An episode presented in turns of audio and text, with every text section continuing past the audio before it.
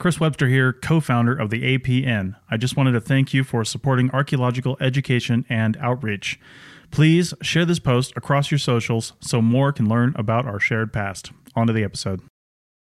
You're listening to the Archaeology Podcast Network.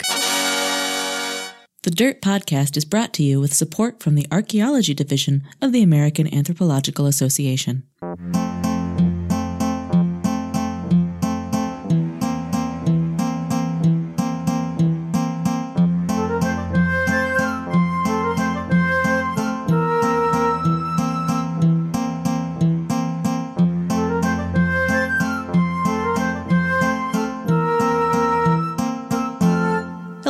Welcome to The Dirt, a podcast about archaeology, anthropology, and our shared human past. I'm Anna.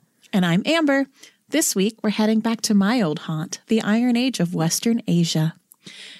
Not far from the shores of Lake Urmia, in what's today in the province of West Azerbaijan in Iran. So not Azerbaijan. This is West Azerbaijan, which is a province of Iran. Born and raised on the playground where I spent. What?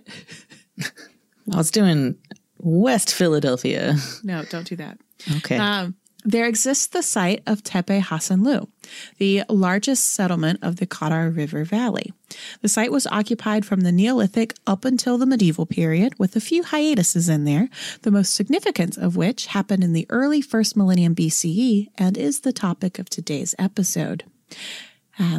This period and its subsequent gap is sometimes referred to as Iran's Pompeii because of the degree of preservation and the emotional story told by the archaeological record. Anna and I learned about Hasanlu together. I retained nothing through no fault of the professor or the class. I just, no. It's all gone. So just as a refresher for Anna and to let everyone else know, we sat next to each other in a survey. Yeah, in a survey of the archaeology of Iran, where Anna drew little seals on my notebook because these are seals off of Lake Urmia. And I think I know why I retained nothing. Yeah. I did a lot of doodling in that class. Sorry. So it's in my notebook. And so I did my term paper on the dating of the destruction level at Hasanlu, and Anna wrote her term paper on Loristad bronzes. Yeah, this was the phase of my academic career where I didn't know what I wanted to do yet. And so I did things that looked interesting, and then I was like, no. But I still, in the intervening years between this class and when Anna and I started the podcast, every time I see a Loristad bronze, I think of Anna. Oh, thanks, bud. Which sounds like it happened never, but actually there are a couple really beautiful ones at the Asian Art Museum in San Francisco. So I saw them all the time. It was a bad paper. But before we get started. We should say this is another edition of Oops, All Bummers, because I wrote it. And the story, but seriously though, the story of what happened at Hasanlu is a very visceral reminder of what humans can do to each other, as well as how the relationship between an archaeologist and what they consider to be their site can impact research. So some of today's content is really upsetting, but we'll give you a heads up. Yeah, but first, and probably there will be some jokes made or, comments, but that's just my effort at dealing with the impact of terrible trauma through nervous laughter and processing things through comedy. So I'm just leaning into it. Yeah. But first, the site. Yes. So like Amber said, Hasanlu is in the Gadar River Valley of what is today northern Iran. The site itself consists of a 25-meter-high central mound called the Citadel by excavators. Is that the Tepe, or does Tepe refer to the whole site? Tepe is a mound, right? Get to the end of the paragraph. Alrighty. The site itself consists of a 25-meter-high central mound called the Citadel by excavators, surrounded by a lower outer town, 8 meters above the surrounding Solduz plain. The site is about 600 meters across, and the citadel's diameter is about 200 meters. Hasanlu is what's known as a tell site, where continuous occupation of a single spot over the millennia forms a mound or hill, which is what tell means in Arabic. Since Hasanlu is in Iran, the term is tepe in Farsi. Oh. If you're in... So yes, okay. Yeah. If you're an old-timey archaeologist looking for treasure, a great place to start is a large mound rising out of an otherwise low-lying plain. Yep. I found one! So it should come as no surprise that a few different folks poked around the site before 1956, when the large-scale project led by the University of Pennsylvania, in conjunction with the Metropolitan Museum of Art and the Archaeological Service of Iran, began. On three other occasions, very big deals... Love those people. Did some excavation in the... Well, no, they're just like very prominent archaeologists. Yeah. And but they happen to not be Americans and ended up working like mostly in the Soviet Union. So a lot of people haven't heard of them. So I just glazed over it. Oh, okay. Very big deals. Very big deals it is. Anyway, they did some excavating in the mid-1930s and late 40s, which suggested that there was something very big happening in this little tepe. This is from Dr. Michael Dante's website on the Hasanlu Publication Project. Quote, "These early excavations drew attention to the site as a potentially rich source of information on Iron Age Iran, a particularly important period since scholars believe the transition from the Bronze to the Iron Age marks the point when Indo-Aryan populations, ancestors of the Medes, Persians, and modern Iranians, first entered the region. It was not until 1956 that long-term scientific excavations were started at the site by Robert H. Dyson Jr., a young Near Eastern archaeologist at the University of Pennsylvania Museum. The Hasanlu project would go on to complete 14 seasons of excavation at Hasanlu Tepe and carry out work at several surrounding sites. These excavations revealed a long occupation sequence spanning the early pottery Neolithic, the time of the first farming villages in the region, all the way to the medieval period. The most important contribution was the light shed on cultural developments during the early Iron Age, 1400 to 800 BCE, or Hasanlu period 5 and 6. Nope. 5 and 4. Yep. I can't read. Can't read Roman. At this time, a new archaeological culture appears in northwestern Iran. At Hasanlu, entirely new types of burial customs, ceramics, and architecture were introduced. These developments set the stage for the cultures of the later Iron Age, such as the Medes and Achaemenid Persians." End quote. Yeah. So we're going to be talking most about Hasanlu 4. Not 6. Not 6. Hasanlu 6. Hasanlu 6 is... better published. But just so we're clear, let's have a quick refresher on the principle of superposition. Oh, I know this one. This one didn't come up in that class we took together. No, no actual talk of how to archaeology, but I sure did learn about some bronzes. I mean, that was not the point of that class. No. So the principle of superposition is a concept from geology, but it's one that also applies to archaeological deposits and the pile of clean laundry slowly consuming my couch behind me. Mm-hmm. I didn't mean that to be a judgy, that was like a preach, because I also have stratigraphy of chores happening in my house. So the principle of superposition states that younger layers of a rock, or in our case, occupation. Stuff. Let me say that again, because I said younger layers of Iraq. Which in this case... We're in Iran, Amber. The principle of superposition states that younger layers of rock, or in our case, occupation, are deposited upon older layers. So... we discussed this more extensively in our episode about taphonomy, but this seemingly simple idea is the backbone of much of archaeological knowledge. I think I used the metaphor of a cake, a very badly made layer cake. It got weird. Yeah. So at Hasanlu, as at most tell sites, excavators begin at the surface. Yay. The first layer of archaeological material they encountered was labeled Hasanlu 1 with a Roman numeral. As they continued excavating, when a new distinct layer of occupation was found, that became Hasanlu 2.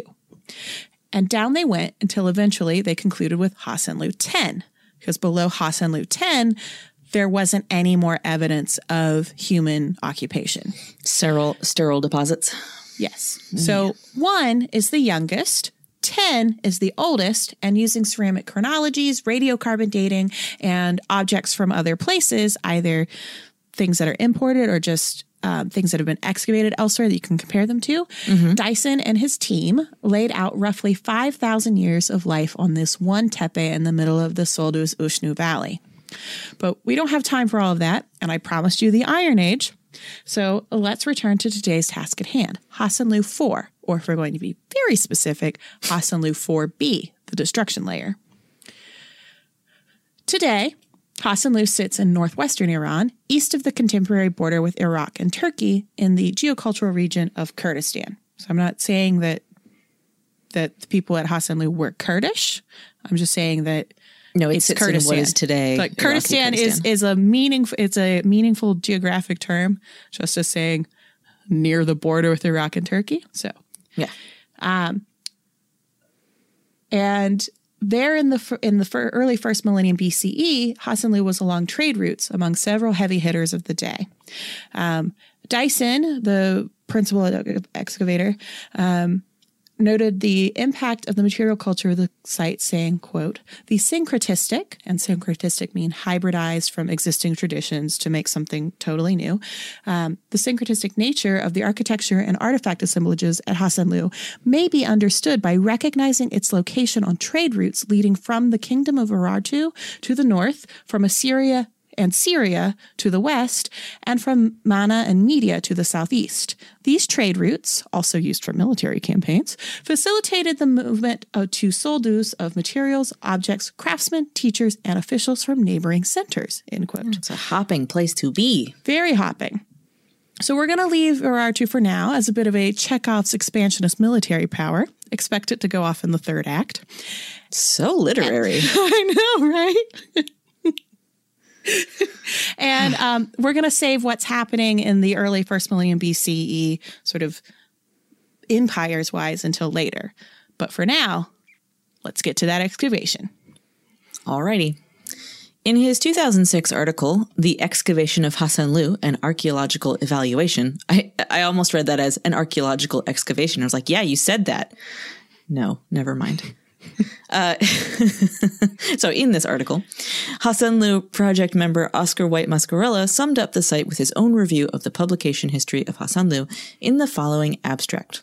Quote, the site of Hasanlu in northwestern Iran was excavated in 10 campaigns between 1956 and 1974. Publications of the excavations by the director, Robert H. Dyson Jr., and by Expedition staff members have appeared in many academic journals and in a number of other venues up to the present, including several monographs. They amount to more than 90 works, but only one final synthetic report has ever appeared. Much of Hasanlu still remains underpublished and unpublished. Further, a review of the publications that have appeared across the past 50 years reveals an inadequate and inconsistent, sometimes confusing, documentation of the various cultural levels uncovered with the artifacts, architecture, burials, and chronology, end quote. Well, he has some opinions, huh? Oh, that is what he does. Yeah, no, exclusively what he does. I'm very familiar with his work. He was one of the team. He was there. Yeah, you were there, Oscar. But go on. Yeah. So that hot take was published well over a decade ago, and despite the best efforts of folks like Michael Dante, as quoted above, and Megan Cifarelli and others, new monographs appear to languish. You'll see in the show notes if you look on our website. That much of what we're citing comes from Dyson himself, and many of those even were published in the University of Pennsylvania Museum of Archaeology and Anthropology's own magazine, Expedition. Expedition. Yes. It's in italics, so I want to pronounce it French. Dyson describes the archaeological record of Iron Age Hasanlu in Encyclopedia Ironica as follows. Like, he wrote the encyclopedia entry for his own site. Yeah. Well, you would want that, right? Keep it a tight grip. Yeah, but you would want an expert, I guess, to write an entry on something like that. It's even easier to be the expert if you don't let anybody else talk about it. Fair enough. Okay. Quote, during this period, the mound's summit was surrounded by a narrow wall with small buttresses which ran down the western slope, enclosing 3 parallel ramps. These sloping ramps gave access to areas and to a small chariot gate that led to the central open area. Horse trappings recovered from the excavations were for both ridden and driven horses, and the charred remains of a chariot were identified. The gear and several horse skeletons were recovered from the collapsed remains of the temple center, which had been destroyed by burning in a sudden attack at the end of the 9th or early in the 8th century BCE by an unknown foe.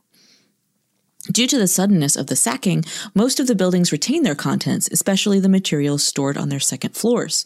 Over 7,000 artifacts were identified, which include a wide range of utensils, weapons, jewelry, decorative wall tiles, metal and ceramic vessels, horse gears, seals and ceilings, and so on.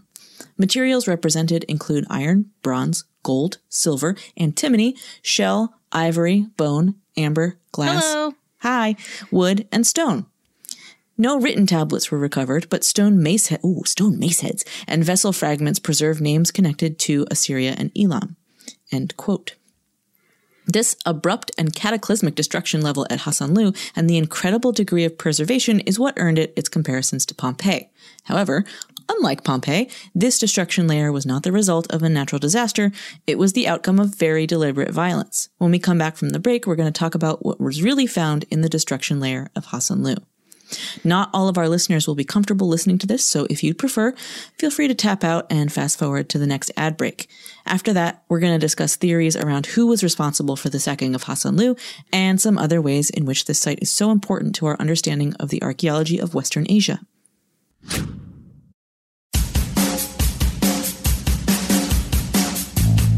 Need to gain essential business skills to level up in your career? Then UCR, University Extension's Professional Certificate in Heritage Business Management is the program for you. Join the first University of California online business program designed by and for cultural heritage professionals.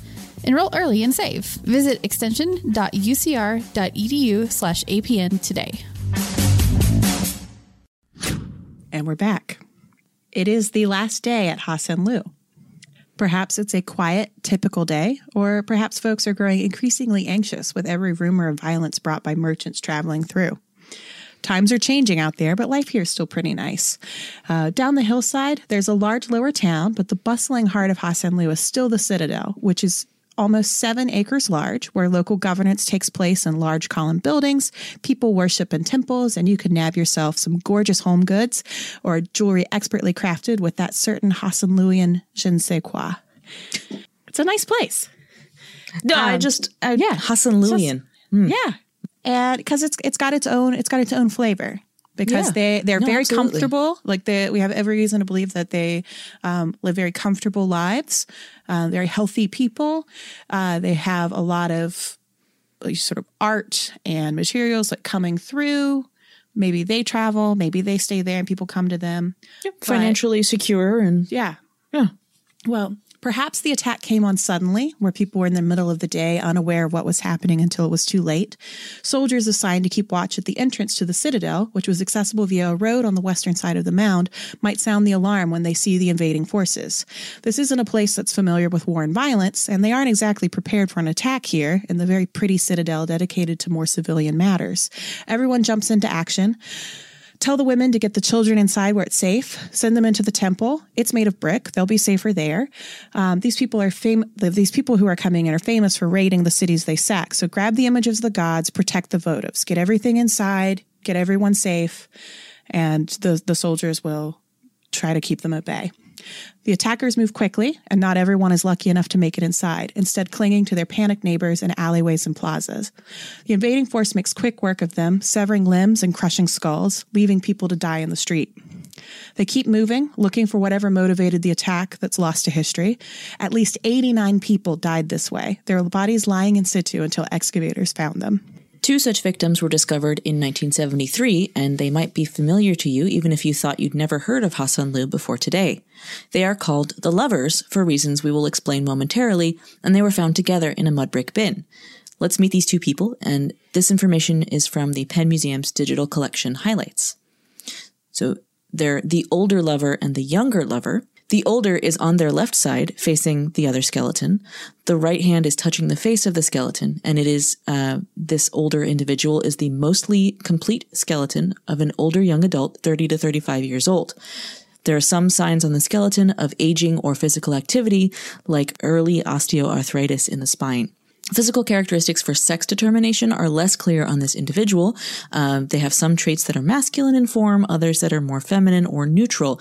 And if you want to know more about this, you can take a listen to our episode on intersex. There are some features of the skull that indicate a male individual, like kind of heavier ridges over the eye. The pelvis has mixed features, like a moderately wide sciatic notch. So that's sort of on the area of the pelvis where you sit. It's also the area, if you have sciatica like me, it's where that acts up. This individual was relatively healthy with no dental disease or injuries other than the ones that cause their death. There's some evidence of injuries to the right side of this individual's body. The body itself was facing upwards and was exposed. And so there are some injuries on the right leg, the femur and the tibia and fibula of the lower leg, and then also on the left side of the cranium near the eye and the cheekbone. Okay, and so then we have the younger lover. This individual was on their back facing the other. So the two skeletons were facing one another, and this one had their head turned face. They were on their back with their head turned facing the other individual, and this was a mostly complete skeleton of a young adult or older subadult between 19 and 22 years old. And we know this because this individual had their wisdom teeth recently erupted. This one had a pelvis that was clearly male. The cranium had indications that were sort of less indicative, but probably because this individual was so young. And then this individual also seemed to have been in good health before they died. So whether they were romantic partners, relatives, neighbors, or just strangers caught in an act of terror, the positioning of one person touching the face of another in a gesture of comfort is a visceral image of the end of the world for two people that up until then had enjoyed healthy lives until they ended up in a bin hiding together. And during this, something even worse than the attackers was taking hold of Hasanlu. Somewhere in the citadel, whether by a lamp knocked over in the fracas or an intentional act of arson, a fire had started.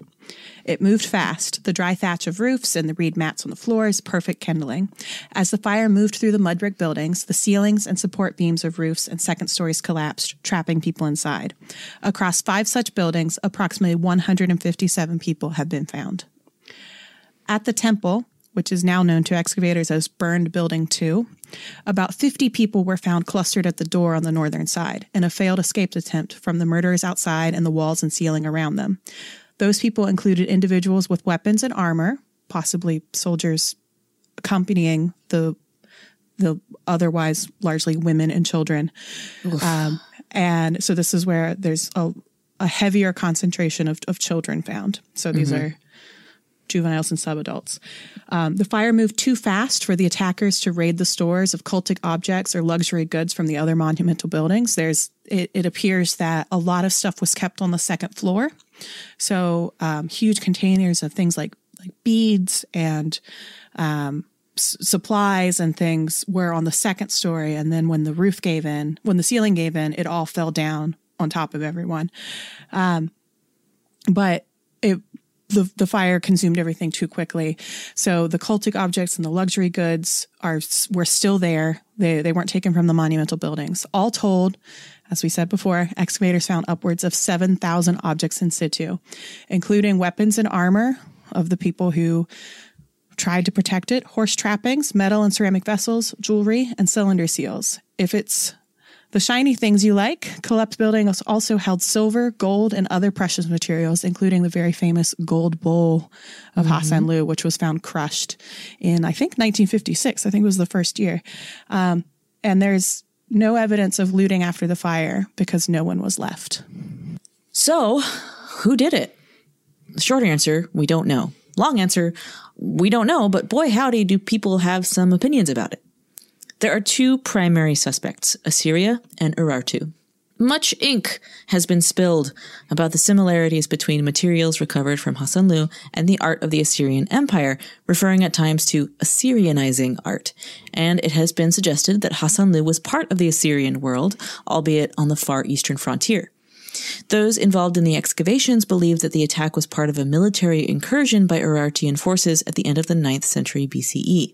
And so we find ourselves back at Urartu, which is an exonym drawn from Assyrian sources describing a geographical region around Lake Van. It's off the wall.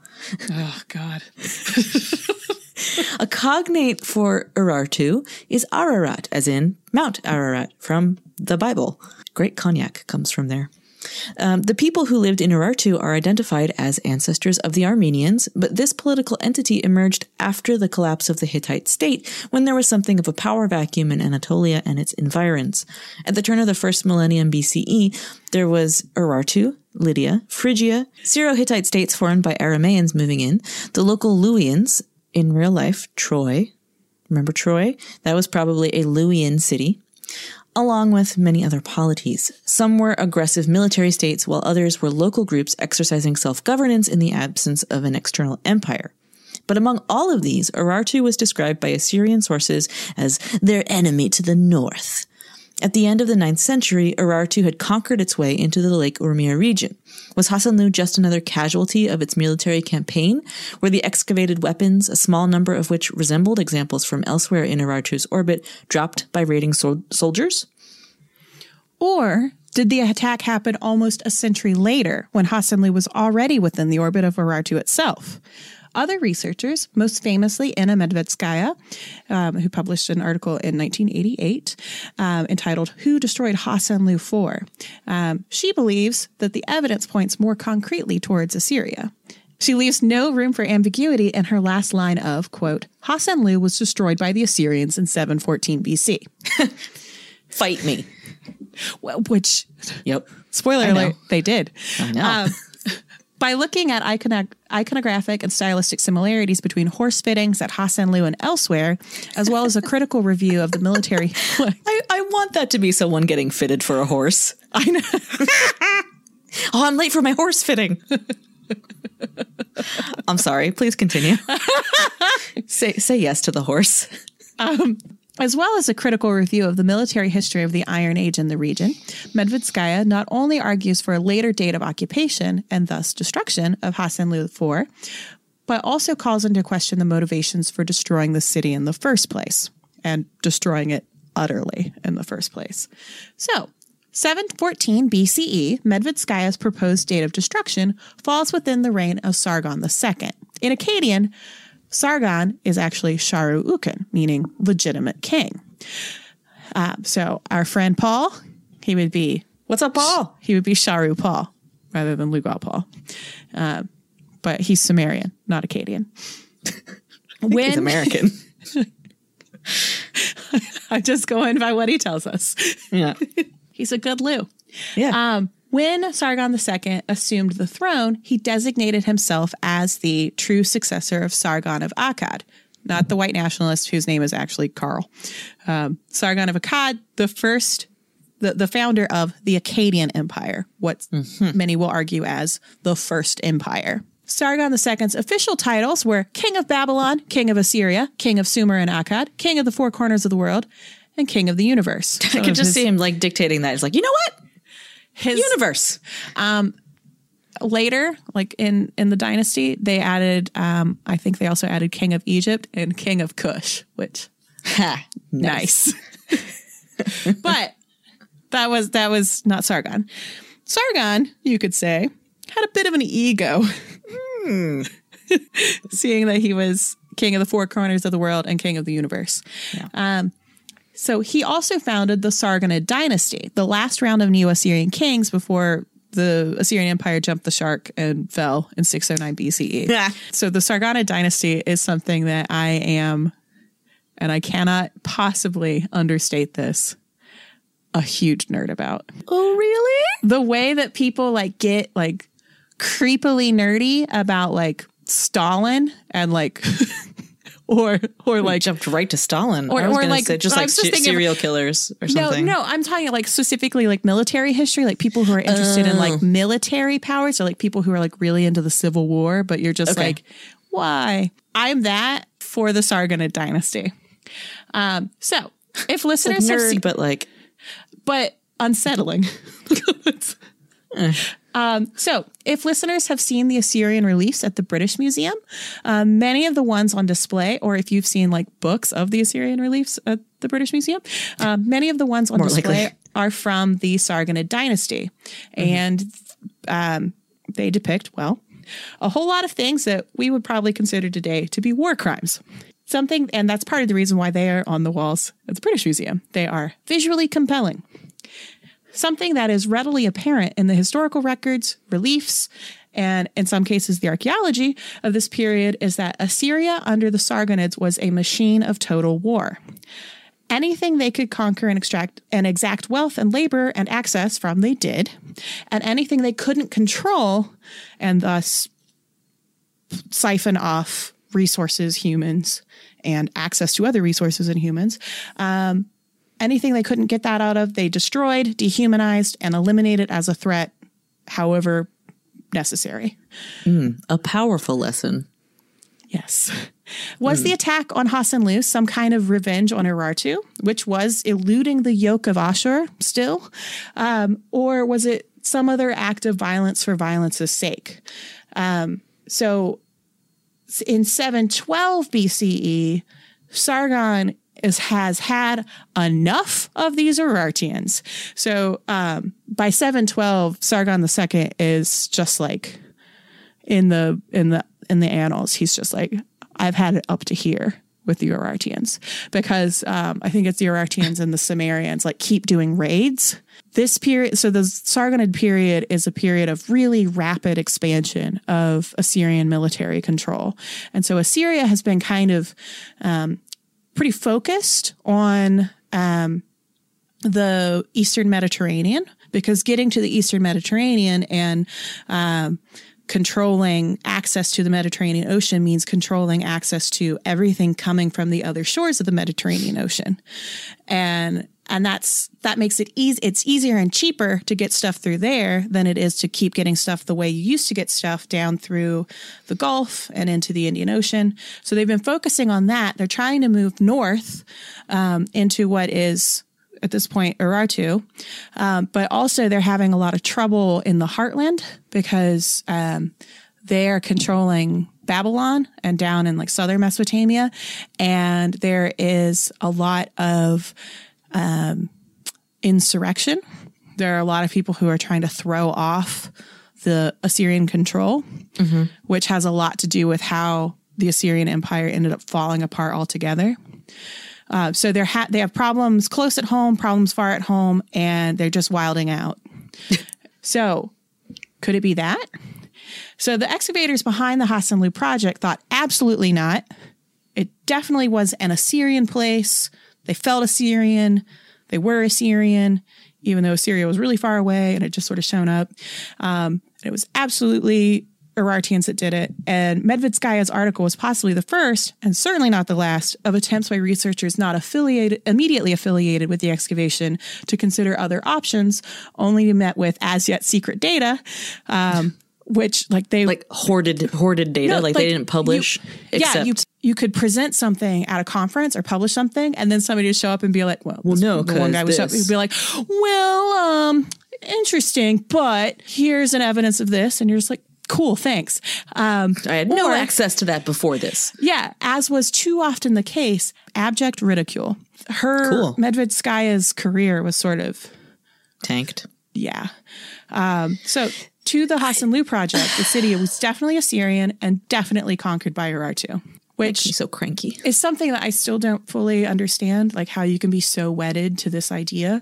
It like almost to me feels like you've got some kind of bias, and I don't know if it is like... Do you think you're Assyrian? Like what? Yeah, I think it's that. I want it to be that. Not you. I'm saying that too. No, I want it to be that and not like an, I don't know, anti-Armenian sentiment or something. Ooh, like something. Yeah, because it's like there's something deep-seated there. Yeah, clearly. But never mind. So if Urartu was conquering this place... it's pretty dumb if I were going out conquering your military something, strategy, dumb. So like a wealthy, productive community that sits along several trade routes doesn't do anybody any good if you burn everything down, kill everyone, and you don't take anything back as booty. Like what good does it do you? You didn't conquer it. You just eliminated it. No, but you sure did send a message.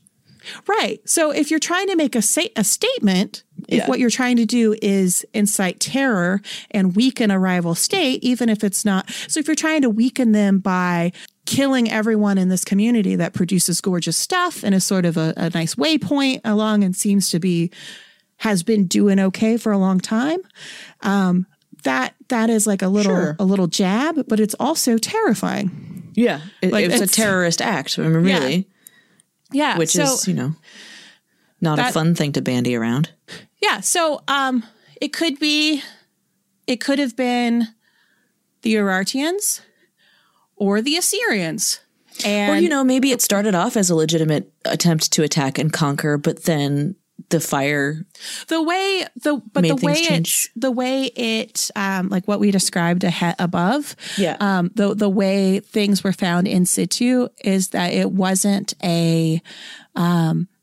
it didn't look like warfare. Like it didn't look like a battle at all. Oh, okay. I'm much less familiar with that. Yeah. And some of the stuff that's been published in Expedition and elsewhere, they refer to a battle, but it's not that. It doesn't look like that. If the options are the end of the 9th century by Urartu or the end of the 8th century by Assyria and everything burned down, can't we just use radiocarbon dating to sort out once and for all? Well, if it were that easy, we wouldn't have a podcast subject. I probably still would. Yeah, well. But we do have a couple challenges on our hands. First, not all carbonized materials are created equal. Material like that taken from roof beams is less helpful since it could be a beam made from a tree cut down centuries before the conflagration. What a good word. Before the fire.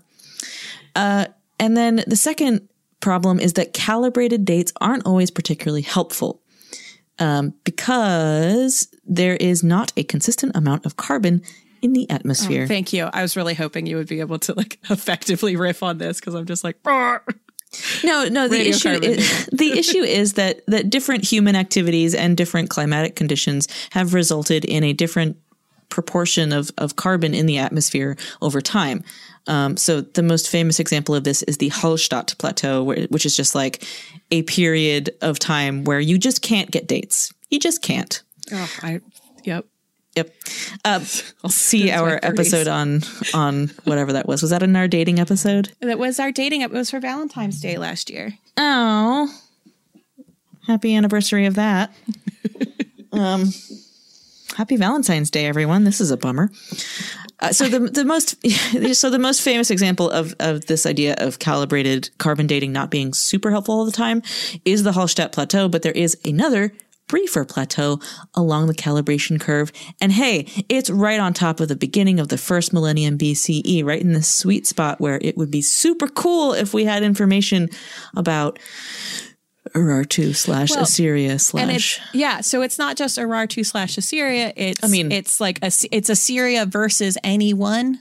Well, yeah, but it's specifically for this question, though. But it's not. So just like how the Hallstatt Plateau applies to so in Europe, in like continental Europe, my understanding is that things were really popping off between like 800 and 400 BCE.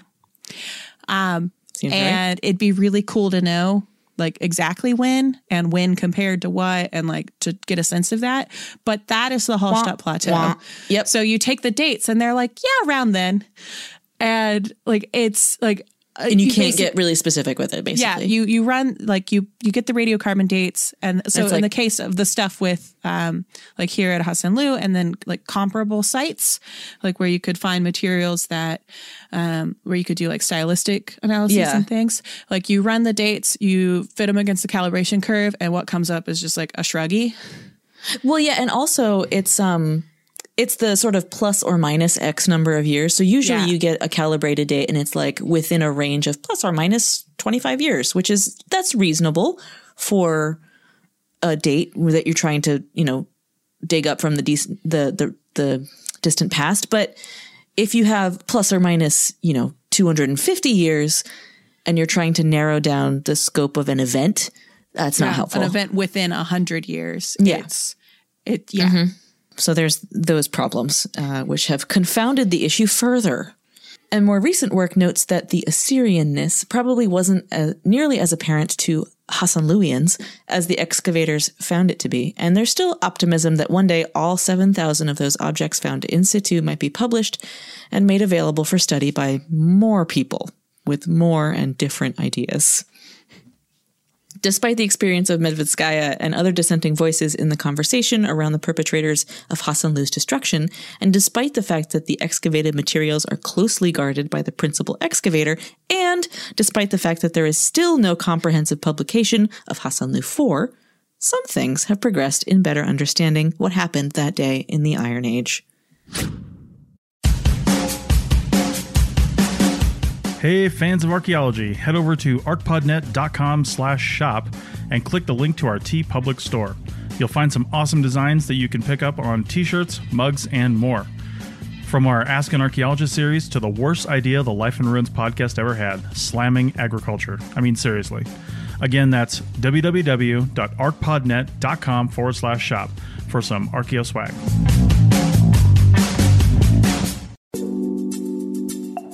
Chris Webster here to tell you about one of our affiliates, Timular. That's Timeular. Whether you work from home or can go to the office or even to the field, Timular is an app and, if you want it, a physical device that helps you track your time down to the minute.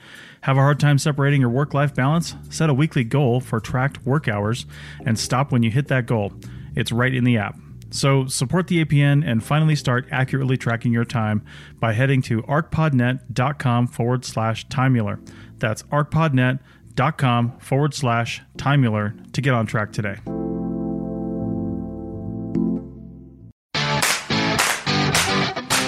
Hey, archaeology fans, Chris Webster here. That last ad and this one were just heard by over 4,000 fans of archaeology and history. Do you have something you'd like to sell them? From job postings to products and services, podcast advertising works. Through our unique hosting service, we can play your ad for a short window of time so your customers aren't hearing something that's old 2 years from now. We can also make your advertising budget go further because we charge by the download, not by the episode. So if you want 10,000 people to hear your ad, that's what you're going to get.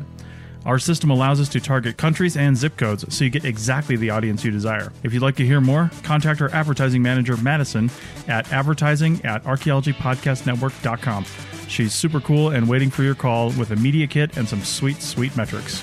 So that's Madison at advertising@archaeologypodcastnetwork.com. Remember, podcast advertising works because you're listening to this literally right now. And thanks for not skipping. So at the end of it, and this is also the end of my script. This is just the last line that I wrote. And then I stared into the void. Does it even matter if Hasanlu was destroyed by Assyria, or it was destroyed by Urartu, or by someone else entirely? I think it matters to some people.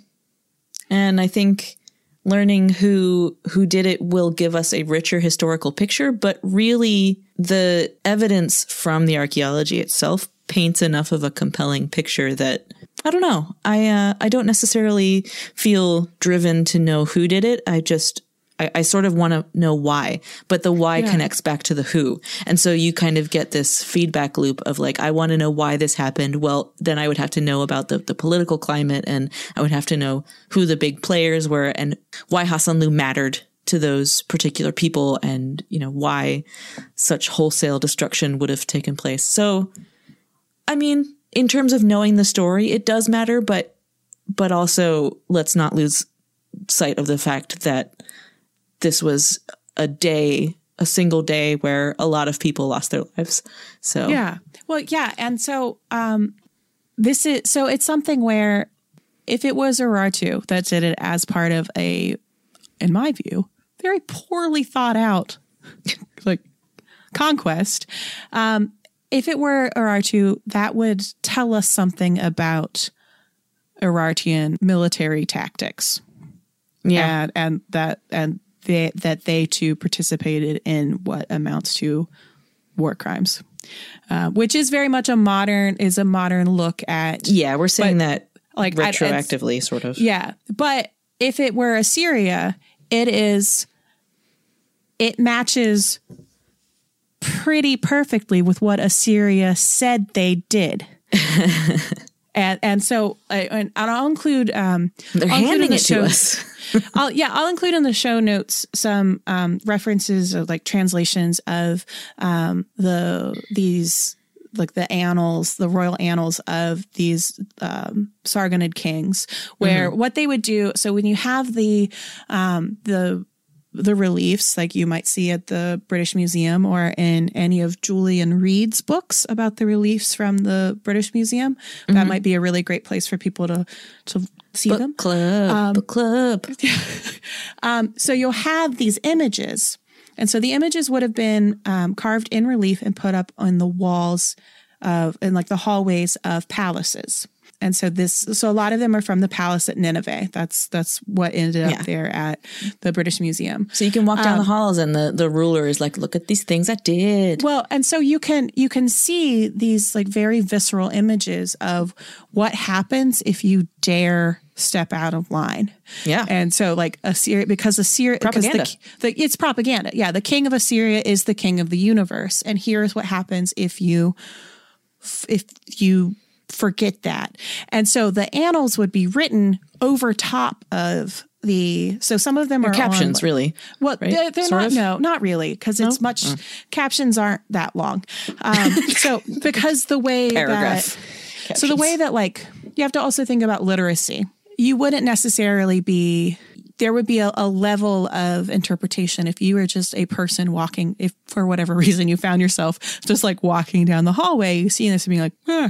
But if you actually could read it, you would know so much more. And so some of the annals are included on like prisms. And so they're like on separate things, but others are written over reliefs that show that will say in the third year of my campaign, I went here, I did this, I got, 3,000 camels and 400 like buckets of incense and like all of these slaves. And then so they talk about what they did and they talk about what they do to captives and they talk about what they do to the non-combatants. So the collateral in these things.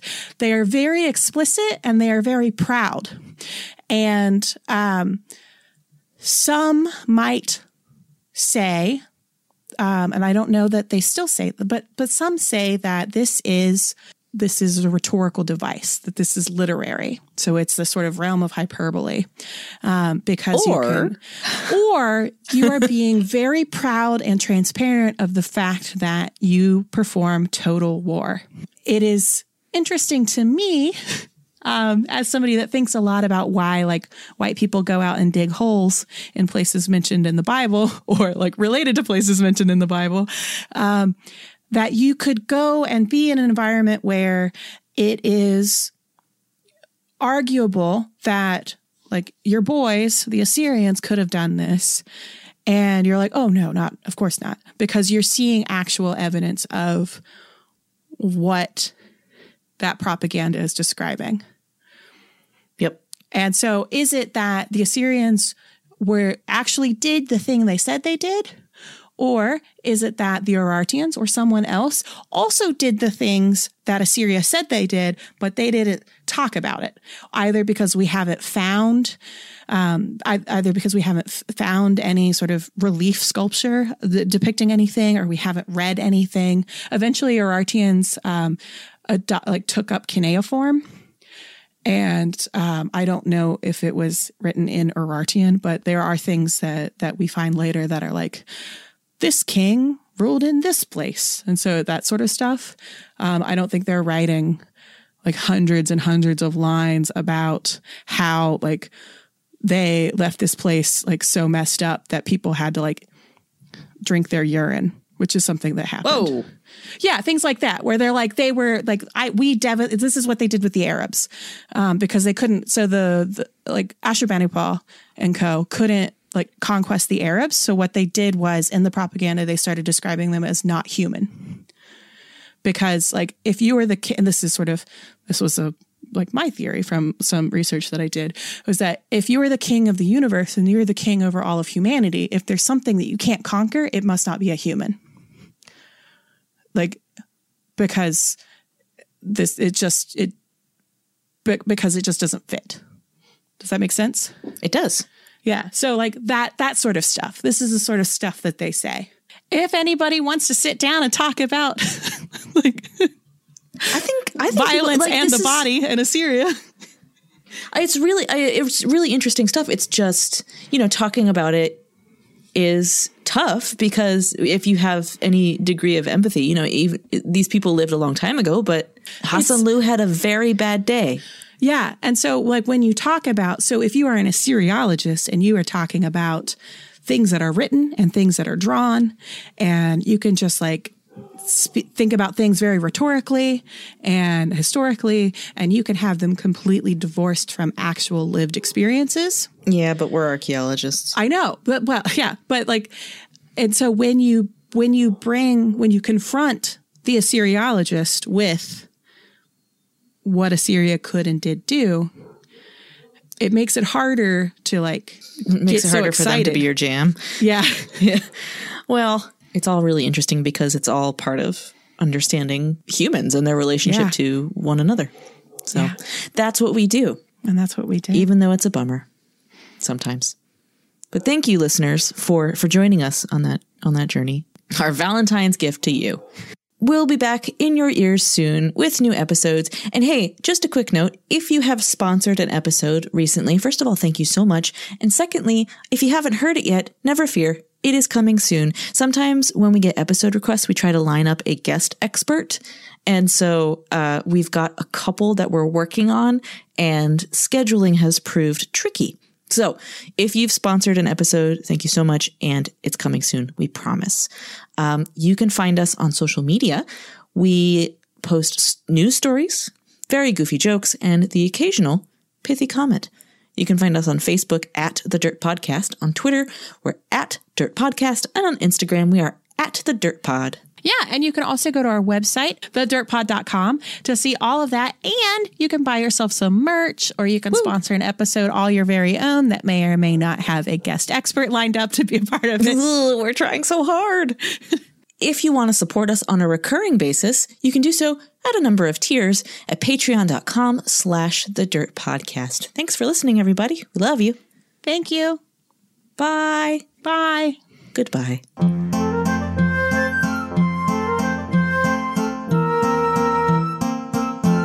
This show is produced by the Archaeology Podcast Network, Chris Webster and Tristan Boyle in Reno, Nevada at the Reno Collective. This has been a presentation of the Archaeology Podcast Network. Visit us on the web for show notes and other podcasts at www.archpodnet.com. Contact us at chris@archaeologypodcastnetwork.com. Chris Webster here. Thanks for listening and sharing this episode across your socials. It really helps us get the word out. If you don't know how to share from your podcast app, just look for a share icon on Apple devices. It's usually a box with a little arrow coming out of it, something like that, and share it across your socials right from in the app. If you'd like to support us a little more and get some extras in the process, then head over to archpodnet.com/members for some options. That's archpodnet.com/members to support archaeological education and outreach.